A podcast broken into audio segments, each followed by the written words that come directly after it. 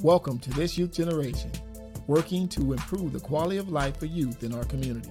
I'm your host, Deon D. Price, author and youth life skills coach. I'm looking forward to engaging you on the topic of critical issues concerning today's youth generation by way of informative edutainment through storytelling, discussions, and interviews. If you're a parent, educator, or youth worker, this program will be a valuable resource for you. Let's get to it. Deon Price, This Youth Generation, Life Skills Academy, Life for Youth Worker. I've said this before, and it's very unpopular, but this is the truth here.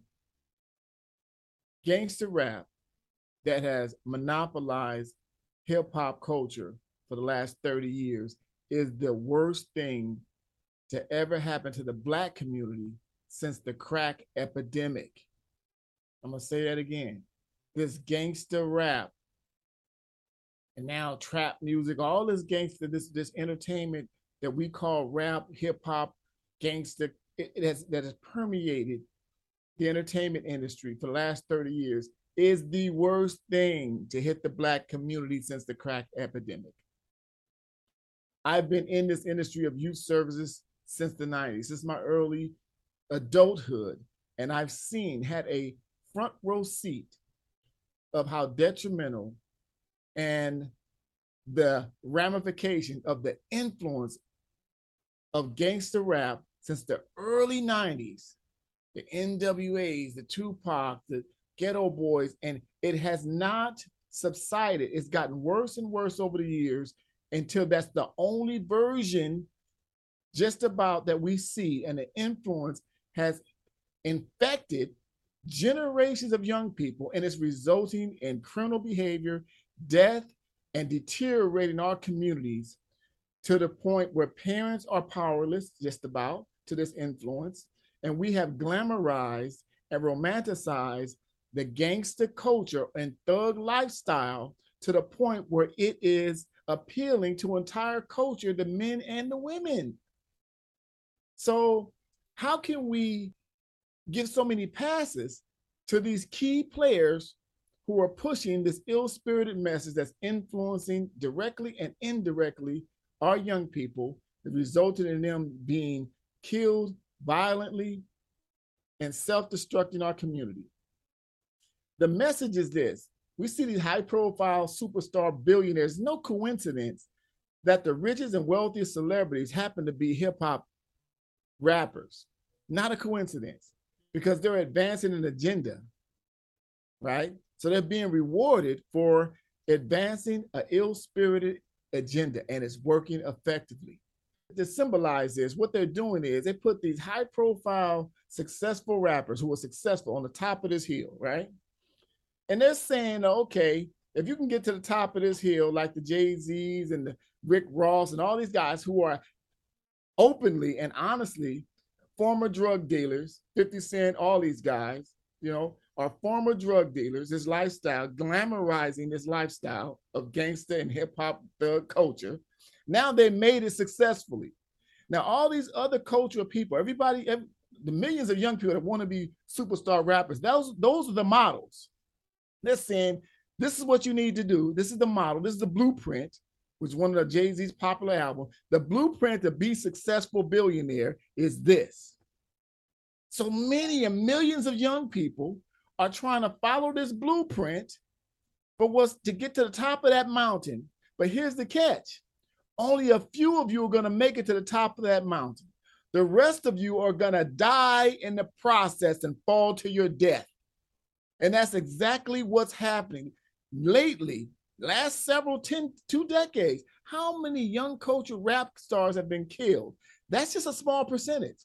Multiply that by the hundreds and thousands of young people who are dying in the community from that same ill-spirited influence of culture and rap and gangster and it's causing violence and death all in our communities but these are not successful rappers so we don't hear about them this is what's going on in our communities it is the worst thing that hit our community since the crack epidemic and i will stand by it in any violent incident there's a victim there's a perpetrator.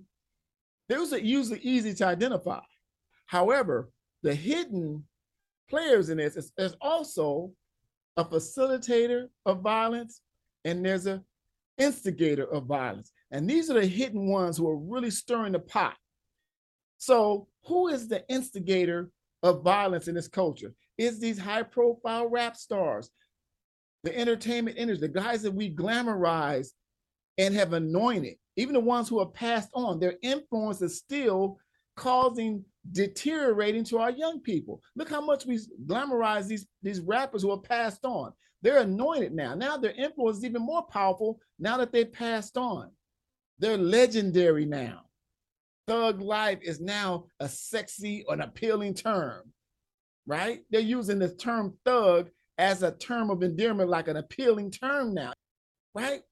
So these are the players, these are the instigators that hip hop artists are instigating so much sex, violence, and ill spirited messages that is really saturating our community. Everything on the airways.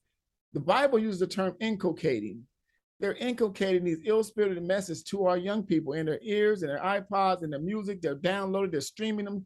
We are getting a heavy dose of this ill-spirited influence because we have glamorized and romanticized the culture of violence and gangster and thug.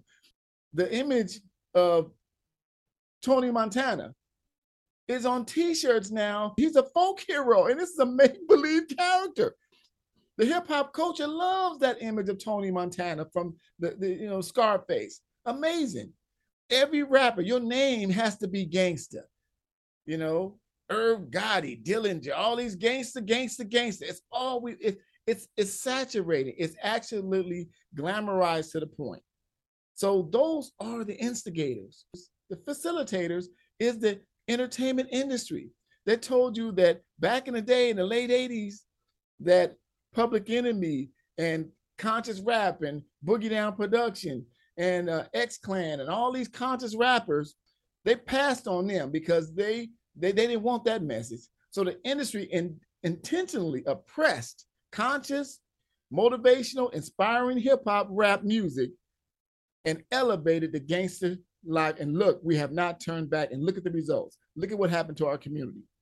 We need to hold these people accountable. All these so called glamorized hip hop, gangster rap images and artists that we glamorize, let's hold them accountable. Let's not hold back and saying, hey, don't celebrate this aspect of this person. Look at what he's representing. Look at that message. And we got to fight back as parents, youth workers, so we can save our young people. Most recently, T.I.'s son, King, has fallen prey to that influence as well. And now he's going through criminal behavior, trying to be this gangster. And he comes from a wealthy, successful two parent household, but he chose to want to chase this thug lifestyle. Why? Because it's glamorous, it's glamorized, it's sexy, it's popular. And I feel for T.I., even though he is, is also a contributor to this culture who went through prison and all this other stuff as well, glamorizing that lifestyle. But he's turned his life around apparently. But just like us parents, I'm sure he's in his son's ear saying, son, don't go left, go right. But that influence is too powerful. Again, the worst thing to hit this black community is this gangster rap. Just a thought, just a message. This youth generation, Deon Price, just a humble servant trying to make a difference.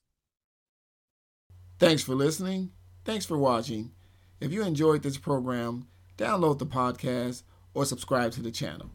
We appreciate your support.